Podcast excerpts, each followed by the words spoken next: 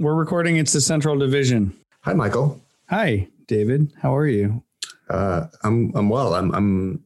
I never thought I would be uh, bringing a podcast microphone on a road trip. That that was part of part part of my my go bag. That's a new normal, right? Goodness, I'll say. How how do you how how'd you come to terms with that? We so you're using that blue Yeti Yeti blue mic, Yes. right? Yes. And it's not a light piece of equipment. It's it definitely is exactly cumbersome enough and heavy enough that you think what am i doing when, know, when you're when you finally pick up your bag and you're bringing some oversized book that you end up not reading Yeah.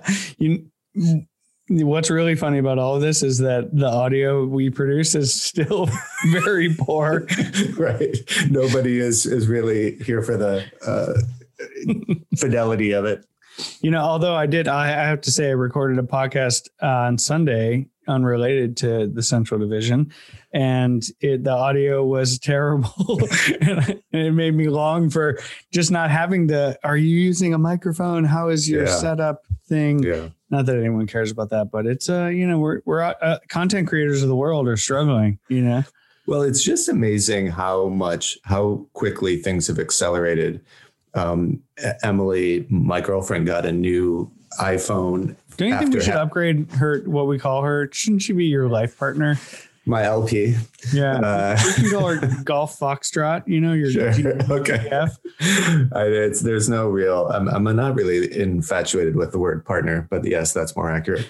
And she went from kind of an ancient iPhone to a new one, and the the gaps in photography are just so, and video and everything are so intense, really high that you do, um, you do kind of take those things for granted.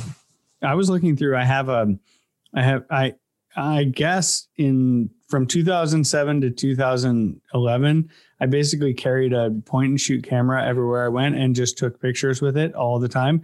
And I have this amazing like roll, uh, like record of that time. And I've saved all the images in a way Yeah. that they're like easy to go through. Yeah, So I don't know. Sometimes I send like you'll see me like sending a flourish to our group chats of Yeah. like, old pictures.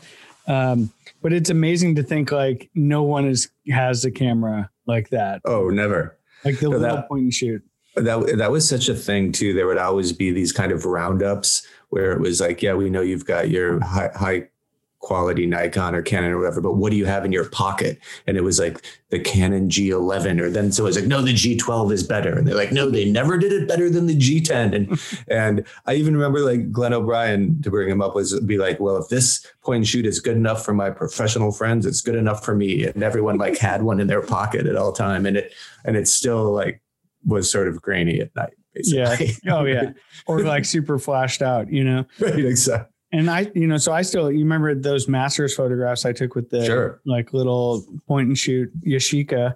Um, those, I mean, those pictures are just so delightful. Not the masters specifically, but the all of the photos that come off of those things because it's just you know it's it's blurry enough that it kind of makes everything it just makes everything look a little bit nicer um, whenever i get any of those photographs back i'm always i'm always just super sort of blown away by just how enjoyable they are Sure. that era the g10 era i guess we can call it whatever was uh i don't think anyone's sort of fondly remembering that's not the kodachrome era No. Well, it's also kind of in between because it was you still had them your photos on a memory card that you had to download, and so you, it wasn't this seamless way we share iPhone photos now, or the much more traditional way of film that were Mhm. being developed. So they kind of exist.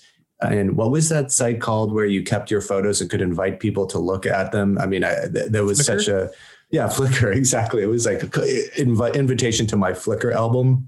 my God, that's that. It's whoever had Flickr probably wish they had Instagram now, but um, Yeah, Flickr was kind of like the first photo sharing Right. social network. You know, I still have a, a ton of photos on Flickr. I still actually use it. I mean, I don't I don't actually use it, but I still maintain it so I have that record whatever. yeah. Well, I think there's something about. I mean, the way we share photos is important because, in a way, it's sort of how we share our memories. Mhm. and it's I, I always I've got this thought. I don't know if it's a theory, but um, you, you but what if you right now we look at photos and very quickly we pick the best ones and delete the others. And so you have generally like supposedly the best or what we think are the best. But what you miss is if you ever find actual printed photos from 10 years ago or 20 years ago, there are often things in those photos that you would never know that you cared about, right? Mm-hmm. Because maybe this person's smile isn't great or they're blinking, but the room is very specific and it was a bar before that bar closed or your house before you decorated it. If I find photos that my dad took in our house when we were little children. The house is pretty empty, and anyone who knows that house knows that it's like the most full house in the history of full houses. So to see it with hardly anything in it is just insane. And and I always advise people whenever you move in somewhere new take pictures of your apartment or your house because it will be totally transformed. Even my apartment, if you see it without all the rugs, it looks so innocent and sweet. Like it's like little, it's like David without his beard. Exactly. It's a little beardless, and you don't know that at the time. But the way we that we look at our pictures now, we're like, ah, this is good and that's bad. Or you show it to your your life partner, she says, I don't like how I look there, so you delete it. And it, but sometimes what we end up wanting 10 years from now is not what we want right now. Yeah. Yeah. That's funny which is why I think why we have such a um, a romantic attachment to film, uh, often photos, because we it's an actual object. We had to wait for it. It's not an instant gratification yeah. the way we have it now. You know the the so I dropped my film off at a place. I mean, I haven't done this in a little while because I haven't actually. I think I have rolls to drop off. I just haven't done it. But you take it to the film place. You fill out the thing. You give them your email address. You pay, and then they say, "Do you want the negatives back?" And usually I don't because they they and they just give me high res scans. So you just get like a Dropbox link and that's it. And instead of like going oh, to the place to pick up, I mean, you can go and you can have them all printed, right? But generally, I'm just using them digitally. Like oh, it'll right. be for a story on my blog or whatever. And so I'll go. I'll instead of going to get the photos printed or even pick up the the negatives, I just I just get the Dropbox link. Oh my god! So that feeling of like standing outside the store, flipping through. right, right, right. Totally. the, the photos or whatever. Now is like, oh, I got the link. And it's always like some weird, like you don't even know what it is. I'm like, is this like a Russian hack? You know? Or like, so I'm like, you click and then you're like, oh yes, here they all are. You know. It's such a funny it is I, funny. How we that that amount of anticipation. And how we I remember there was a place in Minneapolis where they offered you like a free second set of prints. So you would go down with your with your film and drop it off for that free second set which then you like you gave a few of the good ones to your friends and then you had like still a bunch of just yeah. taking up space. It's just I actually got rid of a ton of photos which was a very kind of cathartic experience. Like we're always talking about getting rid of things and photographs have such power I think and and to get rid of them some of them felt really uh, like I was messing around with history or my memory or something. But to be honest, like you don't need everything all the time, which I kept telling myself as I emptied a, a steamer trunk full of photos from India in the year 1998 or something that I hadn't looked at in 15 years anyway. I feel like this should have been scanned and then shared with uh, with the audience. Here. we, we want to see that. You know, my dad, my dad, our attic like was always filled with like boxes from like failed ventures of my father's, right? Which there were a few of them, and he'll be the first to admit that. Um, but it's almost like the record that you made and then you have you know a thousand copies whatever sure we'd have like our attic would be full of like boxes of stuff and my dad i don't know how it came up but i think at some point i'm like i'm trying to get rid of like all this stuff that i made and i can't get rid of whatever and he's like the best thing to do is just throw one box away at a time. That way it doesn't hurt so bad. And eventually you'll get rid of it, you know? I do think, I just feel like, and it would be funny to know what people said like what's the one thing you regret getting with, rid of? Because i think getting rid of that one thing colors all the decisions you make afterward which is honestly true for sports teams. It's like you let one young pitcher go and then you sign everyone to a too huge contract afterward or something like that. And honestly we've got to kind of got to move past that. Like i you know the the one thing we've lost like yeah. you'll you'll be all right. And honestly like people are pretty good at um at registering. I mean, we all have too many memories anyway. I would honestly, I would offer. you, you know, it's interesting that you say that about the pictures because you know we're.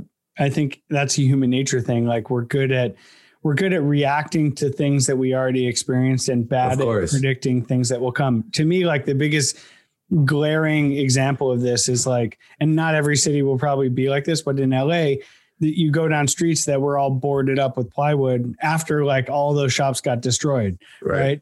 So you and I and that plywood was like totally pointless, you know, because they, you know, it never happened again. Like right. the, there right. was there was never. I mean, thankfully, just like never it never came about. But to me, I'm like, oh yeah, like they couldn't predict it the first time, overreacted the second, of course, and then of course. doubled down on like making, you know, like wasting money basically. Right. Well, know? that's because the whoever was the person who was in charge of it didn't want to get blamed again, and and most people yeah. operate in a way where they don't want to get blamed a second time. And so if, if you got rid of that and because you don't want to go into your boss and be like, listen, it was a one in a thousand the first time. Why would they break in again? And so you're like, like if your house gets robbed, are you going to get a a, a, security thing or like not. I, I, mean, it's just a very. It's, like, like, that famous George W. Bush saying, you know, fool me once, shame on me, shame on. I don't even know how it goes, but you know what I'm saying. Yeah. shame. Yeah. Um, let's talk about other things that you're interested in, which yeah. is, you know, Clubhouse. Oh, so I saw you that you're very active on Clubhouse I'm, these days. I have you to say, throw out your handle just so everyone can follow I, you. I think it's the same as all my handles, which is something you advised me from the very beginning at David R. Coggins.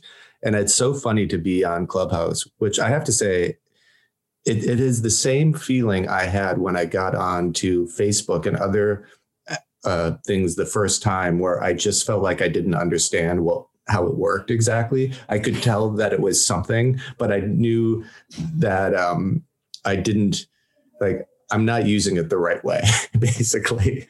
What? So let's let's talk about just because it's funny because I follow a lot of like VC guys on Twitter. I don't know why I do. Um, I think I'm like very curious about sort of early tech stuff and but maybe mm. aren't in that world. And so then following it kind of, you know, I can sort of see some of these things bubble up. But I kind of resisted Clubhouse all along just because I'm just not interested in like crypto conversations and like mm. tech bro VC stuff. Yeah. Um, not that I'm against that. I just, you know, it's not something I'm actively, you know, seeking out on that level.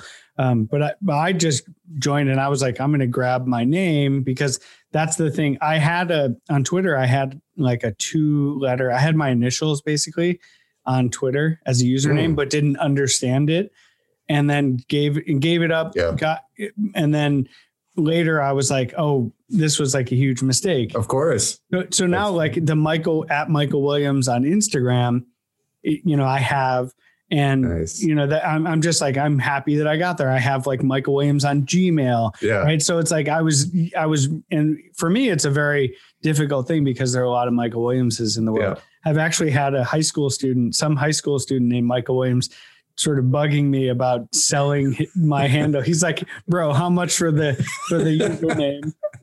And then I, I said 10 grand. I'll sell it for 10 grand. I actually once tried to give it to Michael Williams, the actor, Michael oh, nice. Williams, who we I have the same name. And I was like, I don't deserve it. I think you should have it if you want it. I at some event I saw him. He was like, Oh, it's all good, man. Anyway, the high school kid's like trying to give me 10 grand. But I was thinking for you, or he's not giving me 10 grand, right. but that's that's my offering price. Um, I was thinking for you, like it would just be good to go on there and grab grab it because you never know what it's going to be. Yeah, I ended up breaking protocol and just getting at ACL because mm. I've never been able to get it anywhere. So I just took it. So you're talking a lot about digital squatting. We're not talking. we're no, not talking about early like, adopter. Yeah, early well, adopter. I, it's so funny because I think there's something that happens that we there's something about signing up for these. You hear about it it sweeps uh, the whatever circles we're in and then you you but you don't know how to make it meaningful for you yet or how to make it work for you. So it's kind of like showing up to watch a film in another language or something that you you know it's it's critically acclaimed but you haven't quite mastered the plot yet. Or I certainly haven't so I'm just I just go on there see that everybody I know is on there and then accidentally went in somewhere and could hear people talking. And as usual I'm mostly afraid can they see my name? Is it weird if I'm on it at a strange time of night? And then just like get the hell out of there as quickly as I can. I think we should have like a TV show. I mean basically I'm going to pitch this. Uh, I'm going to Okay. I'm going to find some LA friends in the entertainment biz and pitch, Okay. pitch, pitch this. David Coggins experiencing things. So it's like you in Clubhouse or you you know it's like Right. you listening in on some like crypto conversation and just like filming you and like watching you react to this stuff. Uh, What do you think about that? Well, I li- like it very much. I think the the funny thing to me about when I'm in involved in these, uh, I'm 45 years old, and sometimes I feel like a young 45. Most of the time, however, I'm an old 45. And if it's involving a new app or technology, I'm an ancient 45. You've been listening to a free preview of Central Division, a podcast and newsletter between David Coggins and Michael Williams. To access all of our podcasts and all of our newsletters, visit centraldivision.substack.com. Thank you.